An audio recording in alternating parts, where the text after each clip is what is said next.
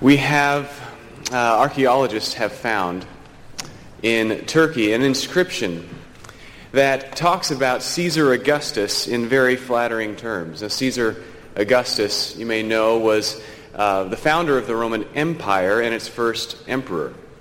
And this inscription uh, was written about halfway through his reign, talking about how uh, his leadership was God sent, or as they called it, providence sent him, that, uh, that uh, he was filled with virtue, which was one of the highest uh, commendable things anyone could ever have. To be full of virtue for a Roman was, was tremendous.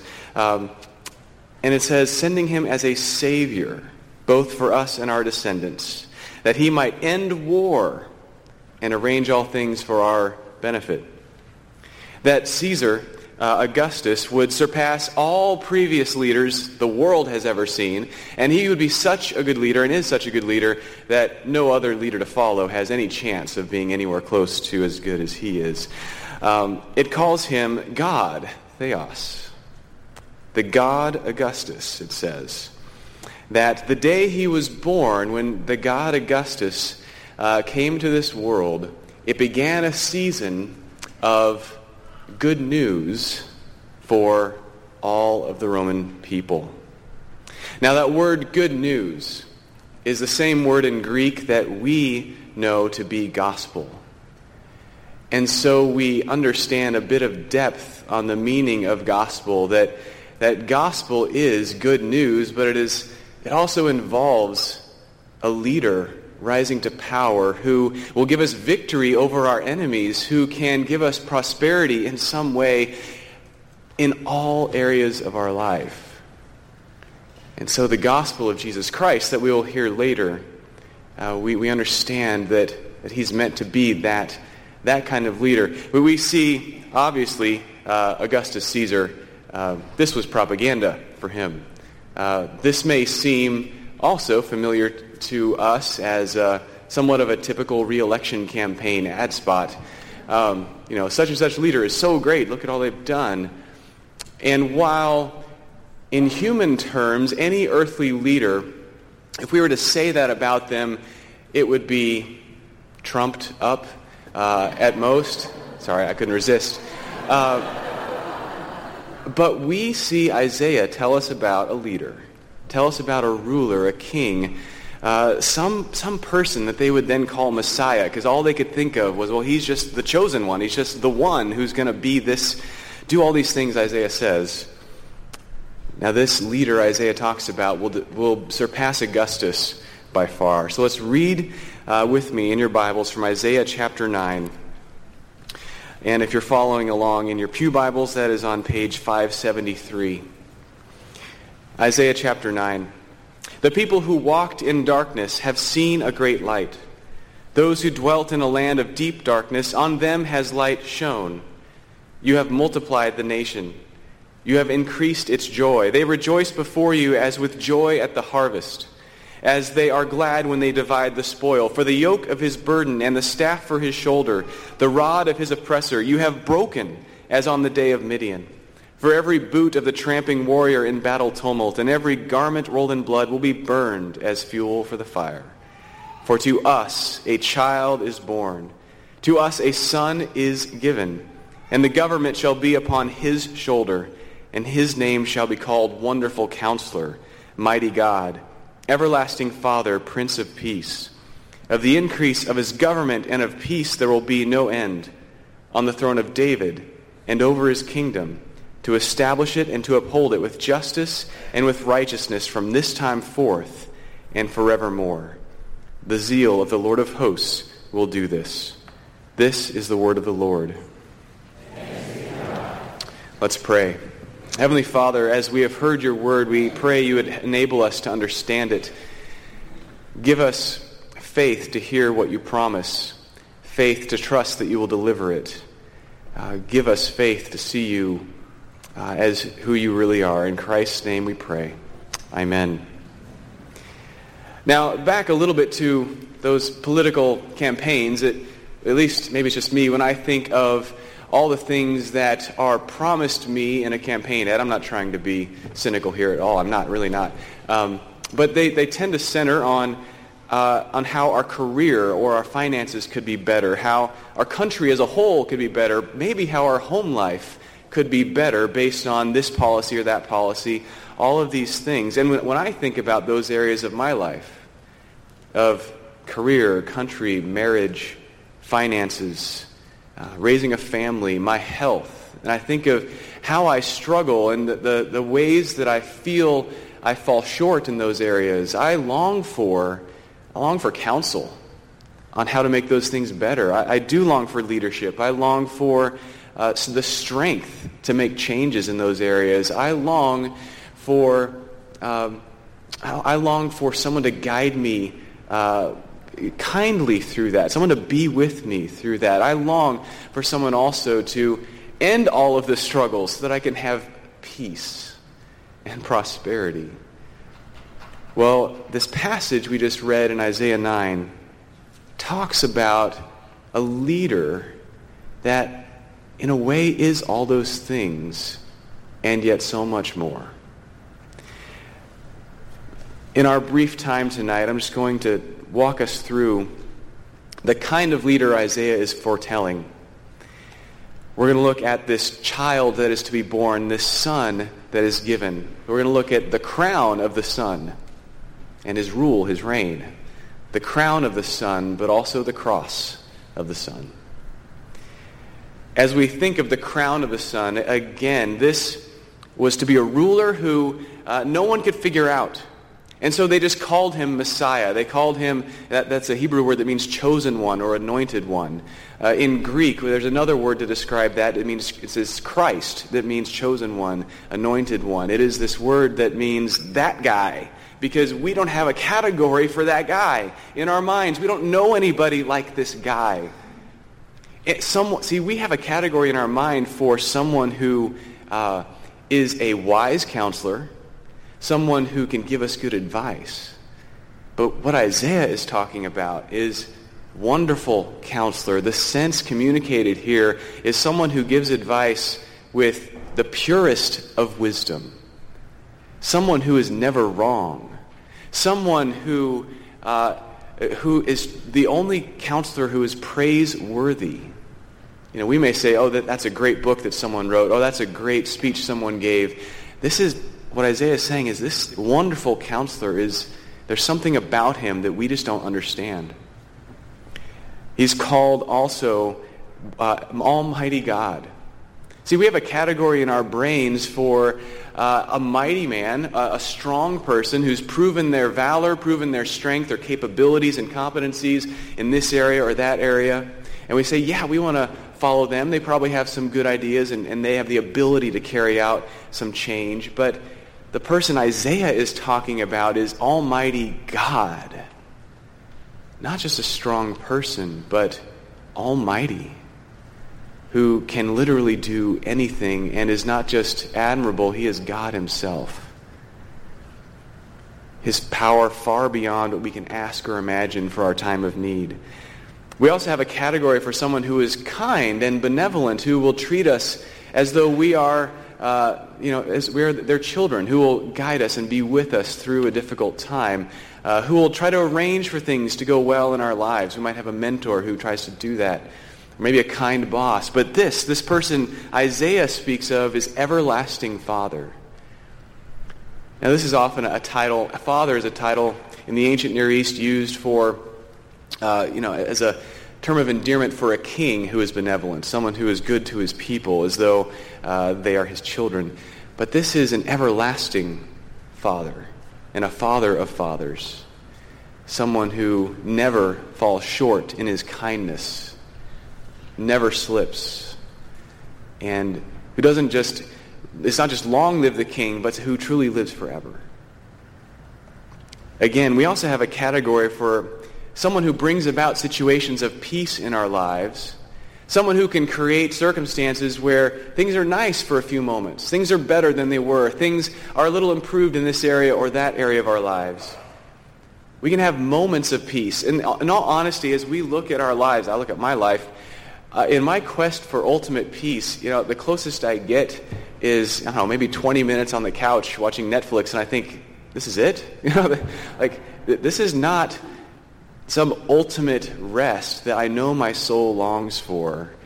I keep relentlessly pursuing this peace that I know I should have, and everything is falling short. But this person Isaiah speaks of is the Prince of Peace, the one who is only one that we don't understand, but he is able to truly secure victory against our enemies and even against our own mistakes. Secure victory and conquer our enemies on every side so that we can have this peace to make everything right. Now this is it's so important that we understand this difference because in every one of those examples that we can understand, a good advisor, uh, a strong person, a, a, kind person who's with you, who, who helps you, uh, or someone who orchestrates things for your benefit. In almost all those cases, what is required then for your prosperity is your effort, is your strength and your might. Someone might write a really good book and say, here's how you can have a better life, but you essentially have to take that advice and put it into practice. I've tried that many, many times. And I never seem to get it right. So I buy the next book. And I still, you know, I, I can never have enough uh, wisdom, even of myself, to follow the wisdom that is given me. Sometimes I feel I'm wise in, for doing another thing, and I go and do what I think is best. I never have the strength it takes to pursue this course of action or that course of action. Whatever is required for me to have uh, prosperity in my career, in my family home life, in my finances, I end up falling short with my strength. And yet it's an endless pursuit of my effort. You know, I can follow the example of someone who is kind as, a, as an everlasting father, perhaps. Uh, I can follow that example, but in essence, for me to try to be kind to others, that takes a lot of energy, and I run out of that as I try, try to be a good father for five minutes, let alone an everlastingly good father. Um, I fall short because my strength runs out. My ability to be kind does run out and my ability again to create times of peace. You know, I, I cannot get everything done on my list. You know how that goes? You think, I'm going to rest, but first, oh, I got to get this done. Then you're about to sit down, oh, I got to get this done. I got to get... It seems even with just mundane things, let alone the serious things that threaten us, I'm unable to do that. And I can pursue that by my own strength my whole life. But that is not why Jesus Christ came. That is not the person Isaiah is talking about. Jesus Christ didn't come to be a good example for us to follow, although he truly is commendable. But he is much more than that. He had to be more than that. He had to come and accomplish my salvation for me, to achieve victory over my enemies for me, to be strong when I am weak, and uh, to be wise when I am far from it. And again, I can't do those things. I need him to do that. In the beginning, or at the front rather, of the bulletin, it says uh, this quote from uh, one of my favorite movies. Uh, the theme for uh, Gabriel's oboe uh, comes from this movie. It was just played in the last, at the beginning and end of the last song we played and sung together. Uh, it's one of my favorite movies. It haunts me. I think about it a lot. Anyway, this quote from Father Gabriel in this movie. It says, If might is right, then love has no place in the world.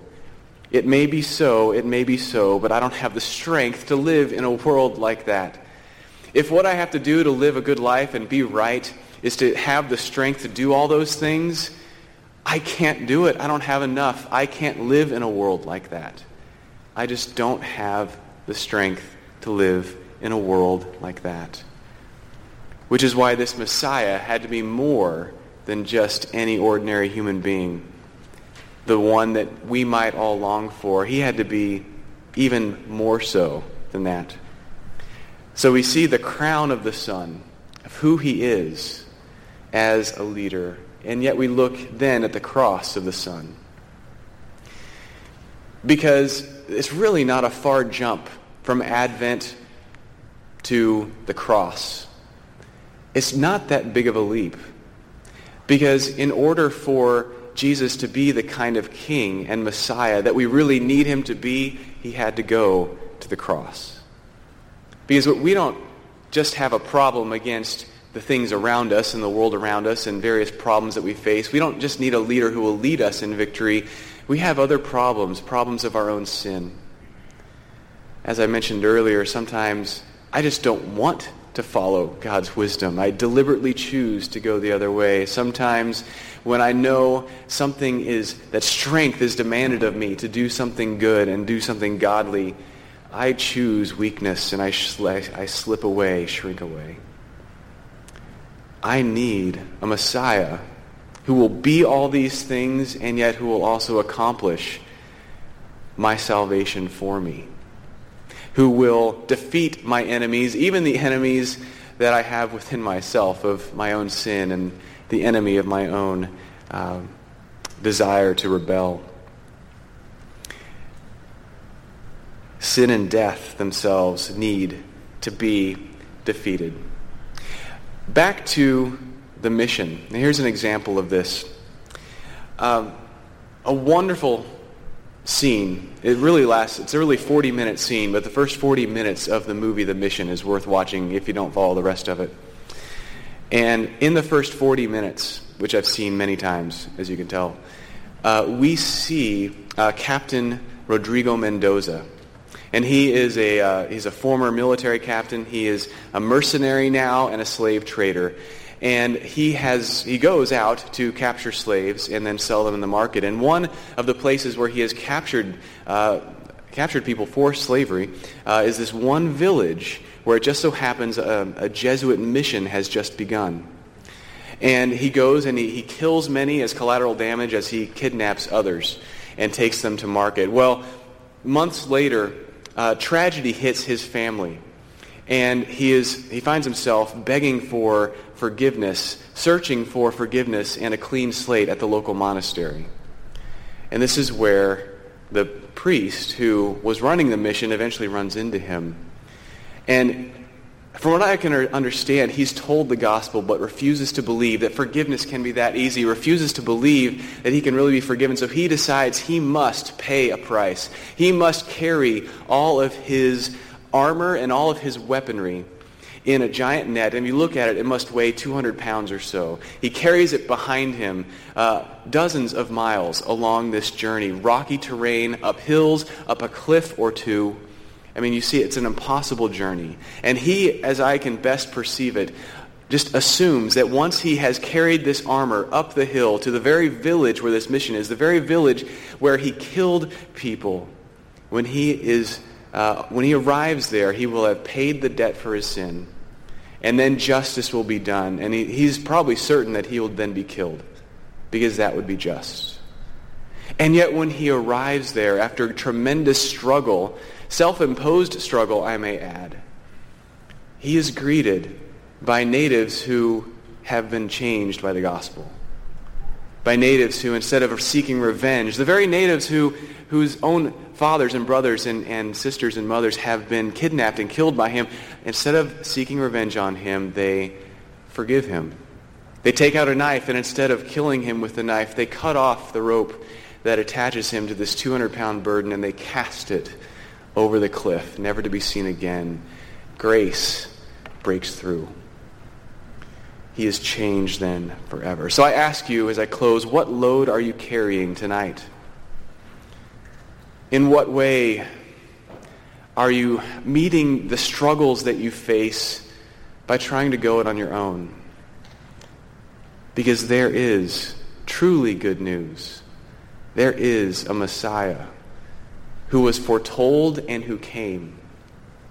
And the victory that he achieved over sin and death, over all our enemies, has been guaranteed and will yet be made complete. It has already been guaranteed and yet is not yet. but it will come to fruition and completion one day. This is why we're here. This is why we remember Christ's first coming and think and long for his second coming. And he promises to be with us in these times. Because again, he came to be a ruler, as it is said, not with a sword in his hands, but he was the ruler who came with nails in his hands. When he came as king, he was not given a crown of gold, but a crown of thorns. As a king, he walked through the streets not with a scepter in his hand, but a cross on his shoulders. He was the king born for a cross. The zeal of the Lord has done this, as Isaiah says. And he will bring it to completion on the day that Christ returns in final victory. Let's pray. Our Heavenly Father, we look to you as our not only heavenly but our everlasting Father. We look to Christ who is the King that will reign forever and ever. Lord, we do struggle with much. We pray that you would strengthen our faith, uh, that you would uh, enable us to see you with us in those times. We pray that you would give us strength in those times, that you would be the one we turn to when we need peace, that you would be the one we turn to when we need strength. And that you would give us the faith to see you not, not looking at us about to kill us, but looking at us eager to forgive, eager to love. For all our debts have already been paid when your son Jesus was killed on the cross. And it's in his name and for his glory we now pray. Amen.